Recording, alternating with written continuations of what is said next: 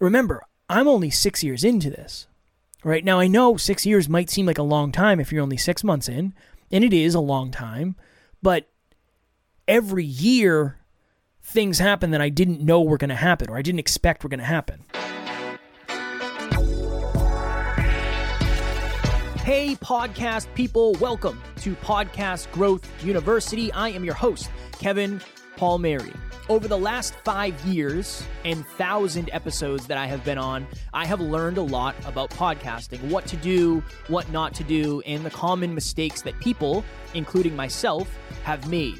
This weekly podcast is focused on helping you grow, scale, and monetize your show. Every single episode will be focused on that. Let's do it. Podcast Growth Nation, welcome back to another episode of Podcast Growth University, where we talk all things podcasting all the time. I hope you enjoyed the latest episode, episode number fifty-three, Keep, keep it simple and small. I cannot speak today. Today for episode number fifty-four, four lessons I learned from a frustrated client. So I had a client, or I have a client, who is taking a few months off to get some other life things in order before he comes back to the podcast. But this client and I have a very, very good relationship. And with this client, I have the opportunity to give them hard truths. And I have the opportunity to say, hey, I really think this is what's best for you. And you're making mistakes by not doing this, this, this, and this, right? So I'm very blessed to have that relationship with that client, because that's not the way every relationship is. But I've been working with them for long enough where I've started to take away lessons from their frustration. So obviously, I won't say obviously, but where I am as a podcaster with Next Level You is probably different than where you are currently. And I probably have different problems than you have. And I probably have different wins than you have. And you have different wins than I have, and different relationships with your listeners. So going to the lessons that I learned from a client, my thought process behind that is hopefully it'll be valuable to you, because it's potentially things that you're going through right now that I wouldn't know unless I knew you behind the scenes. That's really my intention with this episode. Now, I will tell you this as well. Everything I'm going to talk about, I've already talked to this client about directly and told them this, so I'm not, I don't want you to think I'm talking trash behind their back. Okay, so I have four things that really, really jumped off the page upon reflection after working with this client for the last year, whatever it's been.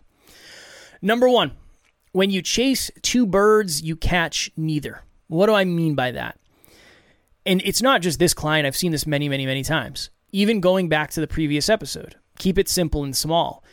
A lot of times people are overcomplicating things, and they're saying, okay, well, I'm going to do this, and I'm going to do this, and I'm going to do this, and I'm going to do this, and I'm going to do this.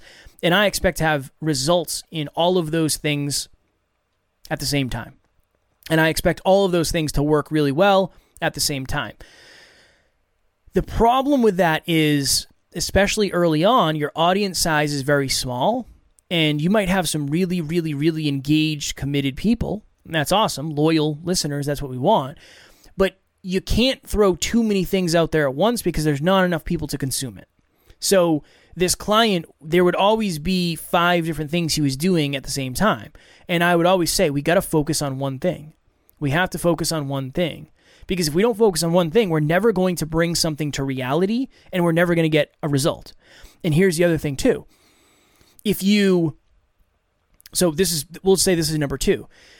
Usually there's no one thing that's going to launch you. So this client would always say, no, this, once I launch this thing, this is what's going to happen. Once I launch this thing, this is what's going to happen. Uh, this is what's going to happen. Once I do this thing, this is going to happen next. When in reality, that client needed to create something and make it real. It never became real. So they would put so much expectation into, when I launch this thing, I'm going to get X result, and everything's going to kind of fix itself. When in reality, it doesn't work that way. When you launch something, you get some sort of result, and then we go back to the drawing board and figure out, how do we improve that? A launch is just the beginning. I mean, launching a podcast is easy. It's not hard. Maintaining a podcast is challenging. Signing up to the gym is easy. Getting into a relationship is not nearly as challenging as maintaining a successful, balanced, positive relationship. It just, starting something is not hard. Launching something is not hard. he wasn't worried about what happened what happened after the launch. And that that came back to bite him in the butt, right? An online course is great, but it's just the launch. You got to do something after that. So the understanding that usually it's not one thing that's going to make or break you. It's what you do with the things, the lessons that you learn from the things. How do you move forward from those things? Lesson three is kind of connected to those two. You need to balance time in order to make something real and then improve it. So making something real is saying, okay, I'm going to dedicate the next four weeks to recording this course. Then I'm not going to allow the first four weeks after I drop the course to dictate whether or not that course is successful. And I've seen this time and time again where somebody will do something, they won't get immediate results, and they'll say, oh, this doesn't work. Your podcast didn't work in the beginning either. You had to work at that. You had to work at everything. You need to balance time in order to make something, so create something, and then improve it after you've made it real. That might be the biggest lesson I've learned, not just from this client, but most. It's always like the next thing I do is going to be the thing. The next thing I do is going to be the thing. The next thing I do is going to be the thing. And I think the thought process behind that is just saying, well, the last thing wasn't the right thing. It didn't have anything to do with my expectations. And I think that's probably just misaligned. Uh, this is a really good, a really good segue for this. When we were thirty-four episodes in, we got a guest. Her name's Lori Harder, and she had given a TED Talk, and she had a successful podcast, and she was somewhat famous in our industry. I thought when we had her on, we were going to blow up, and that was going to be the end of it. And that didn't happen. I needed to get that out of the way early because I later, I wasn't really thinking, okay, if we get this guest, we're going to blow up. If we get this guest, we're going to blow up. Once that episode was made real, I realized, oh, interesting, that's not the way this is going to work. But if I chased that big guest for years and years and years and years and years, eventually got that guest, dropped the episode, and it didn't work, I would assume something was broken. So the earlier you can get something out there, make it real, and get feedback, the better off you're probably going to be. And this is a big one. This is a really big one. Your relationship with sales may be hurting you. So again, yes, a podcast is quote unquote free marketing. Yes, it's free value. Yes, you're, you know, you're talking into a camera and you're potentially offering your services. But at the end of the day, you're most likely going to have to learn some version of sales, whatever that means to you. It doesn't mean, and now here's the thing, to some people, sales means taking advantage of people. To some people, it means being sleazy. To other people, it means effectively communicating a positive decision for someone. Your definition of sales, if it's positive, you're probably going to be just fine. If it's negative, you're probably going to have to work on that. Because this client, that was one of our conversations. He said, well, I don't even know how to sell this this course or my coaching. I don't really know how to sell any of that. And I said, well, that's where we're going to start. It's not necessarily that the course isn't sellable, or it's not the fact that not enough people know about it. There is some level of sales that's going to have to happen most likely for you to be successful. Because again, most of us aren't going to be doing thirty, forty, fifty, sixty, one hundred thousand downloads a month. I don't want to give you that impression. I would rather teach you what has worked for us, because if you're getting one thousand downloads a month, that's potentially not one thousand people, because people are probably listening to more than one episode, but let's just say it's five hundred people that you have the opportunity to work with. I mean, that's five hundred people. That's a lot of people. We just have to figure out who they are. That would probably be another one, like a bonus one, would be you have to be really hyper-focused on getting your listeners to self-identify. Because I think it's getting harder and harder, honestly, with social media, just because, I don't know, people are just, they seem to be more hesitant than before to share certain things. Again, we're in the self-improvement space, so obviously that's maybe a little bit different than you, but getting your listeners to self-identify is a challenge, and you having those conversations with them is always going to be super valuable. So the earlier you start that, and the more systematic you have an approach for that, the better off you're going to be in the long run. I always say, I have a coaching call with clients right after this, And I'm literally going to ask them, I'm going to say, if you had to get ten new clients today, who are the ten people you'd reach out to? And I love doing that exercise because it tells you a lot about whether or not somebody is building a listener list. Some people have said, I have no idea. Other people say, no, I could probably give you ten. Interesting. Okay. Are we nurturing that relationship? Are we engaging with them? Right? We've, we've kind of gone down that rabbit hole before on, on this podcast, but it really is a very important piece of this, because just because you're two hundred episodes in and j- maybe say you have ten thousand downloads, it doesn't mean you know who any of those people are unless you've intentionally kept a list of those people. And it's it gets harder as you go, right? Because there's more opportunity. If you have an email list, okay, we want to make sure we know all those people. Facebook group, Facebook personal, Instagram, TikTok, LinkedIn, whatever, right? Website visitors, if you can figure out who's visiting your website, that's huge. So the opportunity is based on how well you track down who's actually listening. And I know that might sound super simple, but you'd be surprised how many people aren't actually focused on that. I think many of us assume when we get to a certain amount of downloads, people are going to start reaching out, giving us money. That does happen to some people, just not the majority of us, right? We just booked a, a fairly high ticket speech that somebody reached out to us for. Well, we did a free speech for them a couple of years ago, and they reached out cold and said, hey, we'd love to have you. You know, what's how much would it cost to get this? But that's not the norm yet. Now, again, at some point it will be, right? But that's just because we have a lot of perception around the business and the brand, and we've been doing this for a long time. Hey, I wanted to give my experience working with Kevin and the rest of the Next Level University team. It has been such a seamless relationship. He is so easy to work with, Kevin, and he gives you all the information you need but doesn't overwhelm you.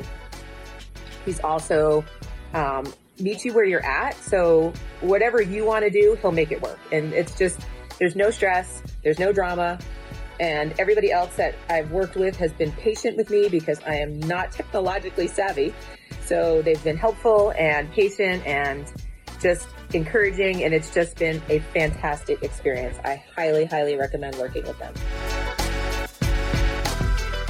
What would be detrimental is if I taught you and I told you in this episode, that's exactly how it's going to work for you. Well, people are going to reach out and they're going to give you money and your clients are going to want to reach out. Sometimes that'll happen, sure, but probably not as much as other people are telling you, because a lot of people are ahead and they're just not realizing what it was like at the beginning, or maybe they're forgetting about it. I don't know. But I really, I want that point to land. I really want that point to land. One of the best uses of your time is creating a listener list and making sure you're diligent about it. Who are the people that have been on the podcast? What are the shows that you've been on? Who is commenting on social media? Who left you reviews on Apple, on Spotify, on, you know, whatever, all the platforms? Um, Facebook group. Who's in Facebook group? Who's following you on Facebook personal? Who engages with your content there? Just going through that is always going to be super valuable, because if you do decide you're going to do one-on-one coaching, if you do decide you're going to do group coaching, if you do decide you're going to do online courses, those are the people that you're going to want to reach out to. Yeah, you'll talk about it on the podcast, of course, but you're going to want to reach out to those people. Last thing I would say. This client and I, again, had a really good relationship, but there were certain things that he was just not willing to compromise on, and I'm all for it. I said that many times. I want you to win. I want you to do what's best for you, right? That's that's my goal. I want you to do what's best for you. And one of those things was not necessarily being open to making shorter episodes. I'm not saying that's what he should do. I'm not saying that's what you should do. But I do think just testing things, and he did it at one point. He he started testing it, and I think it was valuable. It's always valuable to test. But sometimes you've got to try stuff in the present that isn't really supposed to pay off in the present. Right? Maybe you try a five-minute episode and see how it does. Oh, interesting. It did really well. It got more listens and the consumption rate was higher than normal. Okay, what does that mean? Oh, maybe I'll try a two-hour episode. Let me see what happens there. Interesting. I didn't. I got more downloads than I expected. Or I got less downloads than I expected. You know, testing out stuff with the titles, testing out stuff with guests, solo episodes, testing out stuff on social media. I think that would be the last point, is don't get so concrete in what you're doing that you forget to be creative, because that's probably the reason you started this. One of the reasons. All right. So don't be afraid to test different stuff on different platforms, on social, on thumbnails, whatever it is. Excuse me.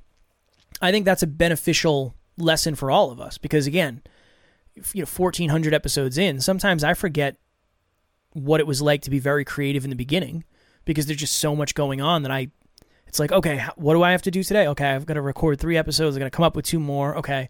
You forget about the creative process. And I think that can be a dangerous thing later. So let me go through the points again, because I know a lot of them kind of connected. One, when you chase two birds, you catch neither. Focus on one thing, right? After you, remember we talked about, I think we talked about this earlier. We talked about sustainability, consistency, improvement. When you're doing the podcast consistently and you're improving the podcast as you go, then you can add something else. Maybe it's an offer. Make sure you're giving the thing that you're doing the attention that it requires. Because if not, you might you might end up getting a result that you don't want, thinking that something is wrong with what you've done when you just didn't have the right expectations. Number two, you need to balance time in order to make something real and then improve it. It is very, very hard to get feedback on something that does not exist yet. And it's very, very hard to have accurate expectations when something ceases to exist.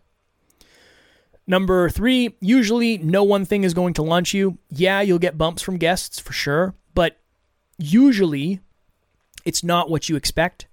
Yeah, you'll maybe you'll get people who sign up for something when you initially offer it, but it most likely isn't going to stay that way forever. There will be peaks and valleys of effort versus results for sure. Four, your relationship with sales may be hurting you. This was definitely something I struggled with early on. I hated sales.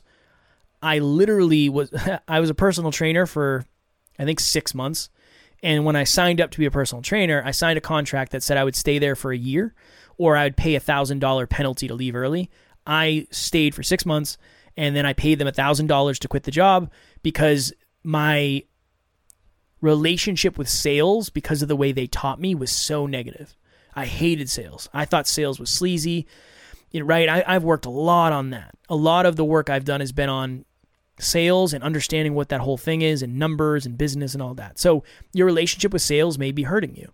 If you think it's sleazy, if you don't know how to do it, if you don't want to do it, that's a completely different conversation. But just understanding that, I think, is going to be a very important thing. And then making sure you have a listener list, making sure you have opportunities for listeners to self-identify. That is a huge thing. That is a huge thing. And that's always going to be valuable, because you're, as you get bigger and bigger and bigger, it's actually going to be harder and harder and harder to get more of those people, right? If there's fifty people listening to your show right now, I mean, really think about this. If there's fifty people listening to your show right now, it's far easier to track down those fifty people than it is to tra- track down the five thousand that are listening to your show each month, right? So it's actually easier to build the system in the beginning, and then it gets harder as you go, because there's more opportunity to lose people throughout the business. So that's another one. And then a bonus, bonus, bonus. This one just kind of came to me. And this is a through line, right? This, I had the same thing. Most of my clients have had this. The false time perspective of thinking a year is a long time. Now, yes, I understand doing fifty-two episodes is a commitment. I just did it. I very much understand it was a challenge.